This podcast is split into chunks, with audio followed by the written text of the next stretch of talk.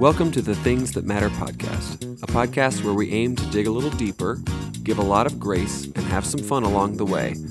Thanks for listening to the Things That Matter podcast. What's up, podcasters? It's your boy Chris, and I'm in the podcast booth alone. No Cassie with me today. So you're probably wondering why, hey, why are you guys releasing an episode? And we just wanted to share real quick on the direction of things that matter and what we're going to be doing.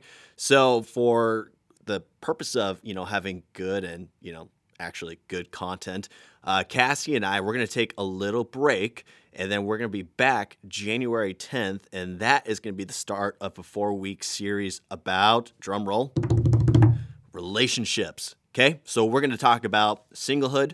We're going to talk about dating.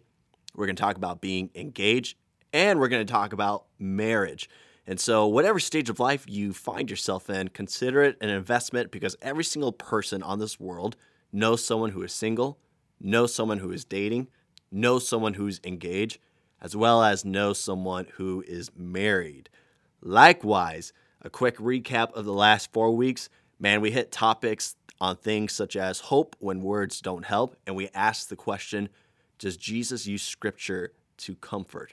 If you haven't listened to that episode yet, you should totally check it out.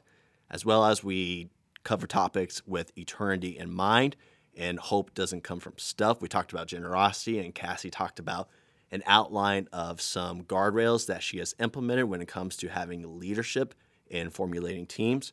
And then last week, or earlier this week, I guess, we talked about how hope should be fun and how sometimes pre Christ, BC, baby, Sometimes when we had fun before Jesus, it was actually attached to trauma. And so we just talked about what it means to look like a redeemed people group and having fun. So hopefully you found some life. Hopefully you found uh, new things to talk about and process over in the last four weeks. And we're excited for you to join us as we kick off again January 10th with that series on relationships. We're excited for you to be a part of this journey. So if you have any questions about things that matter, questions, comments, concerns, if you have ideas about things that, hey, maybe that you'd like for us to cover, go ahead and email us at thingsthatmatter at shawanoldchurch.org. Peace out, people.